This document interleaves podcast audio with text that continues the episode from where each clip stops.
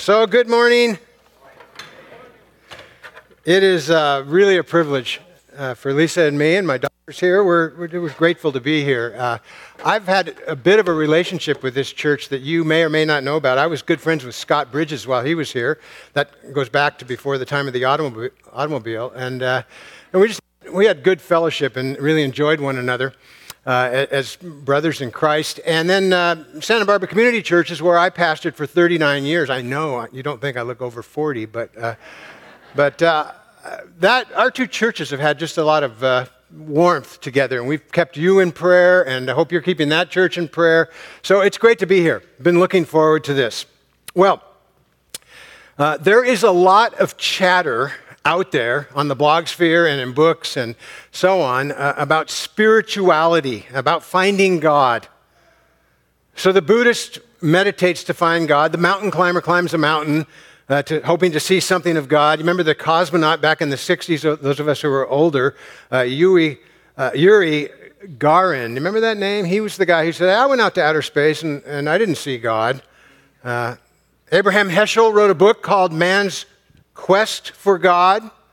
People want to go into nature to see God. I was inviting a guy to come to a church service uh, up at Hollister Ranch. I was surfing one day, and, and uh, he said, This is all the church I need. But he was finding God, evidently, in the surf. Back in the 60s, people took drugs to find God. In his book Miracles, 1947, C.S. Lewis said, In fact, we don't really want to find God. We want to find someone that's impersonal. Here's what he said, uh, uh, chapter 11, if you want to find it in the book Miracles. He said, We love an abstract, impersonal deity, but never the true living God. This is the taproot of pantheism. The pantheist God does nothing and demands nothing. He is there if you wish for him, like a book on the shelf but he will not pursue you. There is no danger that you have to flee from his glance. Now, listen, this is one of the famous passages from uh, Lewis. He says, An impersonal God, well, well and good. A subjective God of beauty, truth, goodness inside of our heads, better still. A formless life force surging through us like a vast power which we can tap well, that's the best of all. But God Himself, alive, pulling at the other end of the cord, perhaps approaching at an infinite speed, the hunter, king, husband. Ah, that's quite a different matter. listen to this line. Listen, listen to his analogy. He says, There comes a moment when the children who have been playing at burglars hush suddenly. Was that a real footstep we heard in the hallway? And now he makes the analogy. There's a moment when people who have been dabbling in religion suddenly draw back, supposing we really found him. We never meant it to come to that. We're still supposing he found us. Well, we're going to go to a passage in the Old Testament today. It's a supernatural passage, and if you're new to the pages of the scriptures, I want to tell you uh, the Bible is really easy to understand if you can get over the third word. In the beginning, God. And if you can get past that third word, the rest is child's play, okay? But we're going to see a time when God came down. And it's just like this little quote in the book of miracles we never meant it to come to that. Now, let me give you what grade are you in? Seventh grade. I'm going to give you a three part history of Israel, okay? You like history? Course you don't like history. You're in seventh grade. You do like history. Oh, good. Uh, have you read Barbara Tuchman's book about the 14th century? No, I don't. um, here's a three part summary of Israel's history, okay? Part one 400 years in Egypt, maybe 430 years. And that, at the end of that time, they become a slave people, okay? That's part one. This will be on the test tomorrow. Part three, they go into the land of promise and they lived there for about 1,500 years until the Romans kicked them out of the land of promise. Okay, you got part one and part three? Part two is a 40 year period called the Exodus. Israel is delivered from Egypt. They get out of Egypt, they cross the Red Sea, And with that, I'm going to ask you to stand, and I'm going to, uh, in a minute, uh, I'm going to ask you to do something that's very counterintuitive. I'm going to ask you to, for the moment, just keep your Bibles closed, and then I'm going to want you to open them. But I want you to hear God's Word. The Bible was written primarily to be heard originally, and so just listen, and then we'll open to Exodus 19. Okay? Let's stand uh, for the reading of God's Word. This is Exodus chapter 19. On the third new moon, after the people of Israel had gone out from the land of Egypt, on that day they came into the wilderness in Sinai. They set out from Rephidim and came into the wilderness and encamped there. Israel encamped before the mountain while Moses went up to God. The Lord called to him from the mountain, saying, Thus you shall say to the house of Jacob and tell the people of Israel, You yourselves saw what I did to the Egyptians, and bore you on eagle's wings, and brought you to myself. Now, therefore, if you will indeed obey my voice and keep my covenant, you shall be my treasured possession among all peoples. For all the earth is mine, and you shall be to me a king of priests and a holy nation. These are the words that you shall speak to Israel. So Moses came and called the elders of the people and set before them all these words that the Lord had commanded him. The people answered together and said, All that the Lord has spoken, we will do. And Moses reported the words of the people to the Lord. And the Lord said to Moses, Behold, I am coming to you in a thick cloud so that the people may hear when I speak with you and may also believe you forever. When Moses told the words of the people to the Lord, the Lord said to Moses, Go to the people and consecrate them today and tomorrow, and let them wash their garments and be ready for the third day. For on the third day, I am going to come down on Mount Sinai in the sight of all the people you shall set limits all around for the people, saying, Take care not to go up into the mountain or touch the edge of it. Whoever touches the mountain shall be put to death. No hand shall touch him. He shall be stoned or shot, whether beast or man, he shall not live. When the trumpet sounds a loud blast, they shall come up to the mountain. So, Moses went down the mountain to the people and consecrated the people, and they washed their garments. Moses said to the people, Be ready for the third day. Do not go near a woman. On the morning of the third day,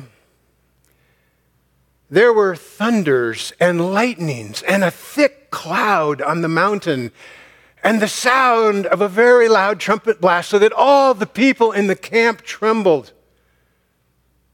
And Moses brought the people out of the camp to meet God, and they took their stand at the foot of the mountain. Now, Mount Sinai was wrapped in smoke because the Lord had descended on it in fire. And the smoke of it, it went up like a smoke of a kiln. And the whole mountain trembled greatly. Moses spoke, and God answered in thunder. The Lord came down on Mount Sinai to the top of the mountain, and the Lord called Moses up to the top of the mountain, and Moses went up. And the Lord said to Moses, Go down and warn the people lest they break through to the Lord to look, and many of them perish. In church, this is the word of the Lord. Thanks, be to God. Amen. Now, turn in your Bibles to Exodus 19.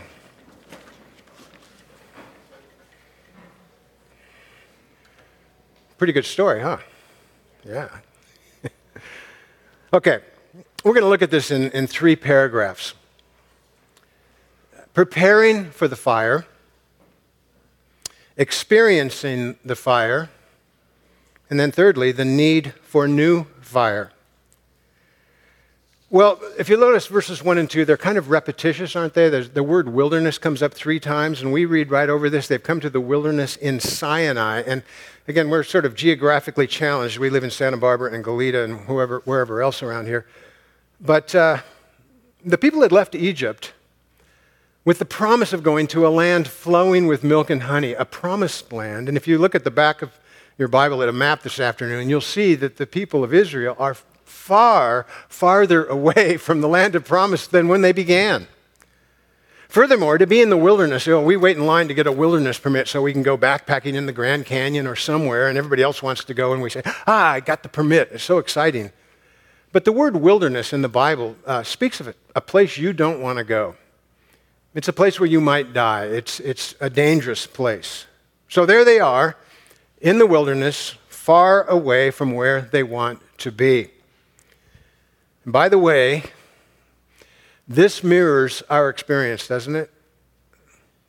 When we come to Christ and we, have maybe been told by a preacher or by a church or by a book or by a seminar that, you know, if you come to Christ, it's all going to be really good, right? You ever hear that? And, and then we look around a year later and we say, golly, milk and honey? Are you kidding me? As I just told you, I was a pastor of uh, Santa Barbara Community Church for 39 years, and once in a while, someone come in, would come into our church, and I'd be chatting up with them afterwards or before, and they'd say, Yeah, I love this church, but I could never be a part of it, which is always really fun to hear. You're like, Oh, was it something I said? And, and the, the follow up is no, all these people here, they've got it all together. They're so good looking, and their life is good, and mine's not. Yeah. And, and uh, I would be maybe gazing through the conversation. I'd say, Oh, that one over there, uh, she's worried about her husband's early dementia. And that guy over there, he just, uh, well, he ruined his car because he was drunk and then he was arrested. And, and that couple over there, they just checked their child into a, a facility for wayward children. And she, well, she's got cancer that might take her life. And there's a lot of Sinai in the church, isn't there? I mean, I know, I know in a room this size, uh, many of us are in Sinai right now, and we're looking up, we're saying, Lord, I, I thought I was going that way, but I'm over here. Now, I want you to see something in the passage itself. Sinai is not an accident, and neither is your Sinai, your, your suffering. This is not an unnecessary stop along the way, it's not a waste of time. God is in perfect control. 40 years earlier, in this very place, the Lord had told Moses, You and your friends are going to worship me on this mountain. This is part of God's design. And our suffering, while painful, is part of God's providence. It was in this wilderness that God forms his covenant with the people. It is here that God marries his people and they marry him. Now, Moses functions as a mediator between the people. And I don't know if you noticed, but uh, in this passage, Moses went up and down the mountain three times.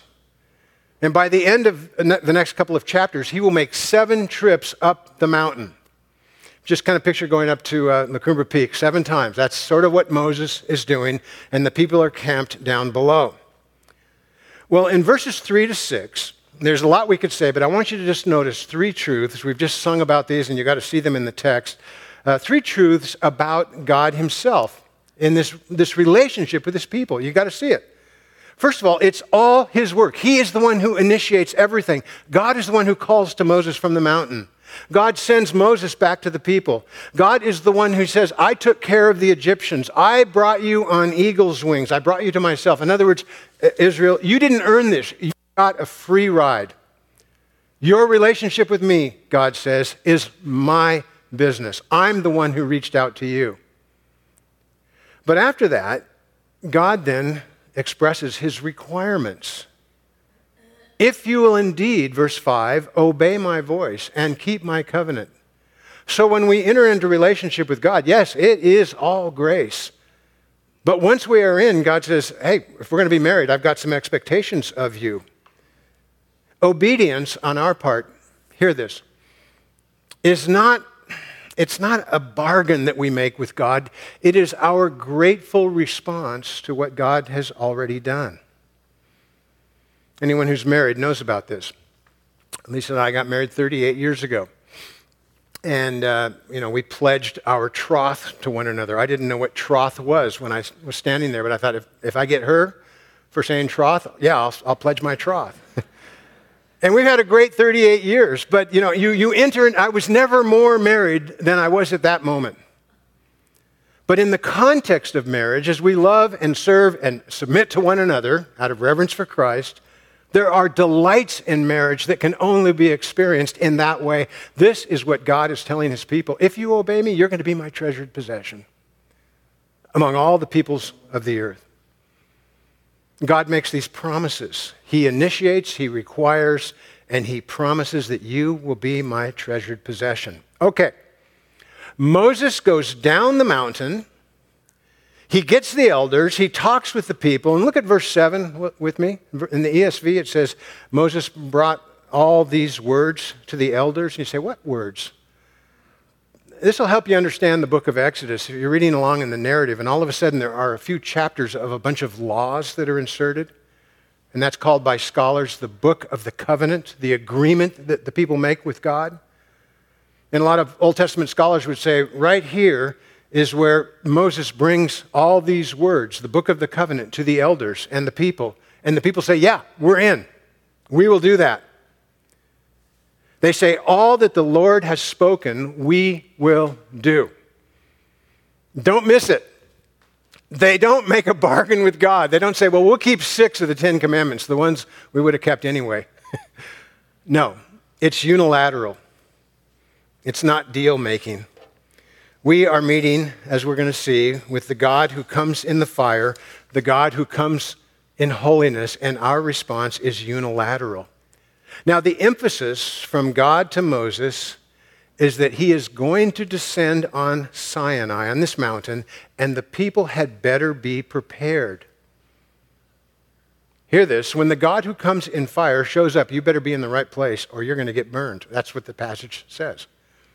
It's a little colloquial, colloquial the way I said it, but two emphases here. One is the holiness of God.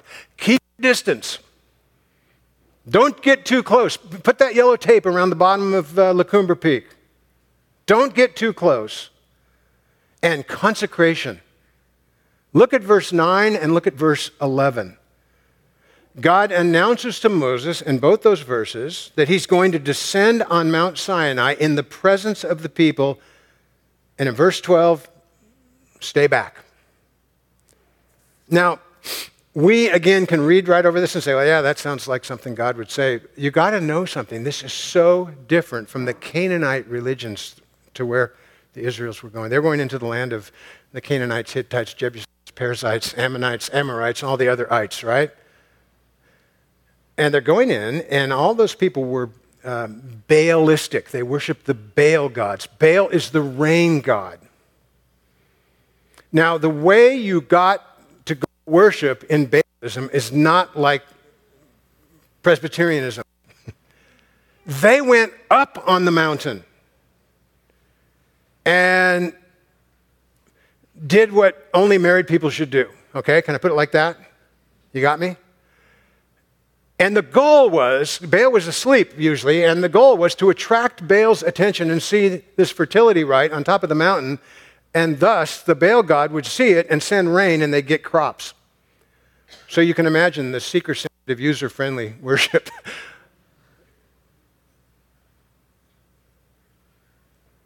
this is the exact opposite. Stay away. God is holy. Get too close and you will be burned. Now, fire and the holiness of God are often closely aligned in the Bible. When Adam and Eve sin, they have to flee from the garden, and God puts fire at the edges because ostensibly that's where he, he dwells. They can't come back. When God is, enters into a covenant with Abraham, fire between the halves of the animals. When God first appears to Moses, fire in the bush. Fire when the tabernacle is completed in Exodus chapter 40. But watch this. In each of these instances, and many others, I'm going to make an overstatement here. To some extent, the fire is manageable. I mean, Moses approaches the burning bush, but not here. This is unmanageable, unforgettable, raging inferno. If you look at verse 18 in the ESV, it says, The whole mountain trembled greatly. Most translations translate that, the whole mountain trembled violently. And as we heard from Hebrews a few minutes ago, Moses trembled in fear. So, to prepare for God's presence, the people are to consecrate themselves. They're to wash their clothes. And there's that strange little verse in verse 15 don't go near a woman. I think that is written for parents of high school boys who are going on their first date. But uh, not really. I just made that up. Consecration is preparing ourselves for the holiness of God. And you say, boy, I'm, I'm sure glad we don't have to do that. Actually, we do. And we're going to do it in a few minutes when the Apostle Paul writes to the Corinthian church, and he says, talking about the Lord's Supper, he says, Before you come, examine yourself, confess your sins, and prepare yourself for the holiness of God. Well, the second paragraph comes up in verses 16 to 20, not preparing for the fire, but experiencing the fire. What happens? God comes down the mountain is wrapped in smoke. The mountain trembles greatly. The, the sound of the trumpet grows louder and louder. Moses speaks with God. God answers in thunder. Do you know what happens next? Is your Bible open? Turn one page over to chapter 20. Look at verse 18 with me. Now all the people saw the thunder and the flashes of lightning and the sound of the trumpet and the mountain smoking, the people were afraid and trembled, and they stood far off and said to Moses, Listen to this. You speak to us, and we will listen, but do not let God speak to us, lest we die. Wow, you hear it? No more, Moses. We don't ever want that to happen again the people are coming to grasp the weighty nature of their own sin when measured against the holiness of God. I love this. I think it was the first or second song we sang this morning. I wrote down one of the lines He is holy, judging the wicked. It's true. If you got the email, this Friday, I quoted J.C. Ryle in there, and Ryle says this. He's an Anglican pastor, died in 1900, if you want a little perspective. He says, I do not think in the nature of things that mortal man can at all realize the exceeding sinfulness of sin in the sight of that holy and perfect one with, with whom we have to do. I love this. He says, The very animals whose smell is most offensive to us, they have no idea that they are offensive and are not offensive to one another. And man, fallen man, I believe, can have no just idea what a vile thing sin is in the sight of that God whose handiwork is absolutely perfect.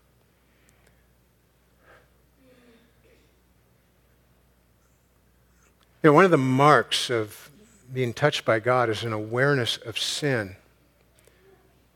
We tend to think of our sin as a trifling matter. I was a soccer referee for a number of years, and, and one of the goals of a so- soccer referee is to keep the game going. And once in a while, there's a slight infraction on the field, and the, re- the ref will often use the vocabulary word trifling. You know, the players look up and their horrible injustice that's been committed, and the ref says trifling, which means I saw it, it's no big deal, play soccer. You spoil little babies. We think of our sin like that, but think of Exodus 19, where the people say to Moses, Exodus 20, don't let that happen again, Moses. We don't want to see it. The God of the Bible is so unlike the God of the American church. We think of God sometimes like a heavenly Albert Schweitzer who does nice things to people in Africa. Or maybe God is like Bill Gates who has a lot of money and his goal is just to give it all away. Or maybe God is the mush God who will make no demands on us. But when we meet this God, the God who comes in this fire, we get acquainted with our own stuff and we tremble. Okay. Unforgettable fire. Right? Good name for it? Any U2 fans here? Remember they had a remember the album Unforgettable, one of their better albums, wouldn't you think? That was I thought it was named after Exodus 19. That was named after Hiroshima, but I always thought it was this chapter. I did a little research. what, let me ask you a question. What do you think you would have thought had you been there this day? And I, and I that's what I mean. What, what do you think you would have thought had you been there this day? Let me tell you what I think I would have thought. If I'd been there and seen the smoke and, and seen the mountain tremble and trembled myself and, and maybe seen my Moses tremble, I think I would have thought, wow, this is an experience that will forever change me. This trumpet, this smoke, this, this fire, I am changed forever. I've been so close to the holiness of God that I will never be the same. Would, would you agree with me that you might have thought the same thing if you'd been there? Grunt, groan if you agree with me. Yeah, good. Okay. I would think, man, no more complaining for me, no more temptation to worship false gods, no more sexual sin, no more gossip, no more gluttony, no more greed. I am fixed. Get this. We've just read of the first three ascents of Moses up the mountain. In the fourth ascent, he receives further instructions for the people. In the fifth ascent up the mountain, you know what happens? God gives him these two tablets, and he writes his law on the tablets. Are you familiar with this story? There's a movie made about it uh, in the 60s. And Moses comes down with the mountain. He's been there 40 days. And these people who trembled at the foot of the mountain, these people, they get so bored in 40 days that they take off their earrings and their nose rings. By the way, did you see Joshua this morning? He got rid of his nose ring. Uh, that's not anything to do with the teaching today, but. They take off their gold, they give their gold to Aaron, who, who melts it down, fashions his, their gold into a golden calf. And Aaron, the second in command in Israel, he holds up the calf and he says to Israel, Behold your God. The one sin that Yahweh, the covenant God of Israel, could never tolerate is right here idolatry and then they begin to engage in a Baalistic orgy together as a nation. Can you imagine? Just weeks, perhaps months after this event, the nation is lapsing into idolatry, and Moses is so incensed he, he, break, he throws the book at them. That's where we get the phrase. He breaks the tablets, he grinds them into powder, he puts it in the water supply, and they drink it. And that begins a period. We're going to look at this on August 18th. Uh, I, I, get to come back, so thank you for that. But uh, that begins a period of Moses, Moses interceding for the people. God says to Moses, I'm going to kill all of them and start over with you. You get to be the new Abraham. That's his wrath. And Moses intercedes again and again for the people. What's the point? What's the third paragraph? There is a need for new lasting fire. You with me? Just weeks, perhaps months after this event, the people go into gross idolatry. The fire was not enough. So many of us think if I could just see a miracle or if I could just see something of God, I would be forever changed. You wouldn't. You would not. It's right here. Now go ahead and ask me the question where in the passage is the new fire? It's not. We have to wait 1,400 years for the new fire. Moses is talking to the people in the book of Deuteronomy. A little more Old Testament for you. You got the history of Israel, I'll give you this one. Genesis, say it with me. Genesis. Yeah, Genesis, Exodus, Leviticus, Numbers, Deuteronomy. Originally, one book, meant to be thought of as one book. That last of those books, Deuteronomy, is a series of sermons given by Moses to the people right before they go across the river Jordan into the land of promise. And there's a lamentation in that book over and over again about the fact that the people don't have the right heart to worship God consistently. God says to the people in Deuteronomy chapter 5, Oh, that they, oh, that the people had such a heart as this always to fear me and to keep my commandments, that it might go well with them and their descendants forever. But they don't. I wish they did have the right heart, but they don't. So God says through Moses, chapter 30, verse 6 of Deuteronomy, and the Lord your God will circumcise your heart. That's good news. And the heart of your offspring, so that you will love the Lord your God with all your heart and with all your soul, that you may live. So there's a promise at the end, it's going to get better. And Moses begins to talk about a coming one who is like himself, but infinitely better, a Messiah. And the book virtually concludes with these words And the Lord your God will circumcise your heart. So, where's the fire in the passage? Well, it's not there. It's a part of the greater story. There is a new Moses who gives his law from a mountain in Galilee, but this new Moses dies on another mountain in Jerusalem called Golgotha. The greater Moses. And the fire and the storm and the clouds and the smoke and the trembling mountain are replicated in Matthew's gospel. You remember? When Jesus dies, there's darkness, there's an earthquake, there's a, a, cloud shielding the holiness of God. You remember, remember that? You say, where's that? Well, Matthew points out that there is a veil over the Holy of Holies in the temple, and when Jesus dies, the veil is torn, as if to say, Come on in. Now, if you're listening carefully, you're saying, Well, that's good, Reed. Where's the fire? You haven't said anything about fire. Where does the fire come? The fire comes 50 days later. Now, this will blow your mind. It blew my mind. I didn't, I didn't discover it until this week. Israel leaves Egypt when? Passover. The text is very clear. They came into Sinai on the third new moon after they left. It's 50 days later. It's called the Feast of Weeks. That's also called the Feast of Pentecost, which celebrates the giving of the law. Jesus dies. 40 days later, he ascends to the Father. 10 days later, what happens? Fire. The Feast of Pentecost. And the Lord descends, this time not on a mountain in Sinai, he descends on God's people. And they are forever changed. The fickle Peter is now a man of steel because they've been born again. They've experienced the fire. Okay.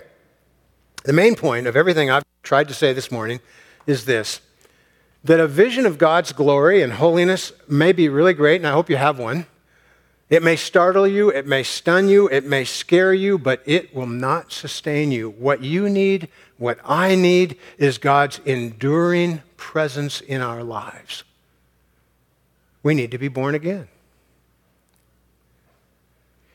As I've said a couple of times already, and I won't say it again, but I was a pastor for a long time, and I would look out over the people of the church, and I thought, which ones of these are simply showing up singing the songs, maybe giving their money, spending some time, but they've never met the living God of the universe.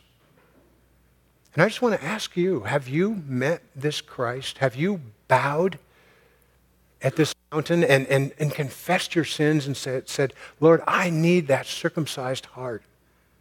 I need to be born again. I'm not holding up some certain experience. I mean, some of us meet God at camp. I had a friend in seminary who met God while he was smoking marijuana. Don't try that at home. so I, am not holding up some particular experience, but have you submitted your life to Christ? If you haven't, if, you if you're just doing well at religion, I just want to encourage you to come to this mountain that cannot be touched and confess your sins and come into his righteousness. It's his work. Let him do it for you. For others in this room, yeah, we're there. We've been born again and again and again, and you, got, you become a Christian 55 times. Okay, Where are you? Do you need to again come and say, Lord, I want your touch. Give me your Holy Spirit. Come and be glorified in my life. What is crucial is that we meet God. But what is infinitely more crucial is that He touches us, that He meets us. So let's pray together. Let's ask God's blessing in our lives. Let's pray. Lord, thank you for your word. Thank you for this awesome passage, truly awesome passage where you came down. But Lord, thank you so much more for Christ Himself, who came and suffered and died and then came again in the person of the Holy Spirit. Lord, fill us with your presence, with yourself. I want to pray for any in this room who has never bowed his knee or her knee to you, that, that those men and women and young people would come to know you in a saving way. Uh, we pray that in the name of Christ and for his glory. And God's people said, Amen.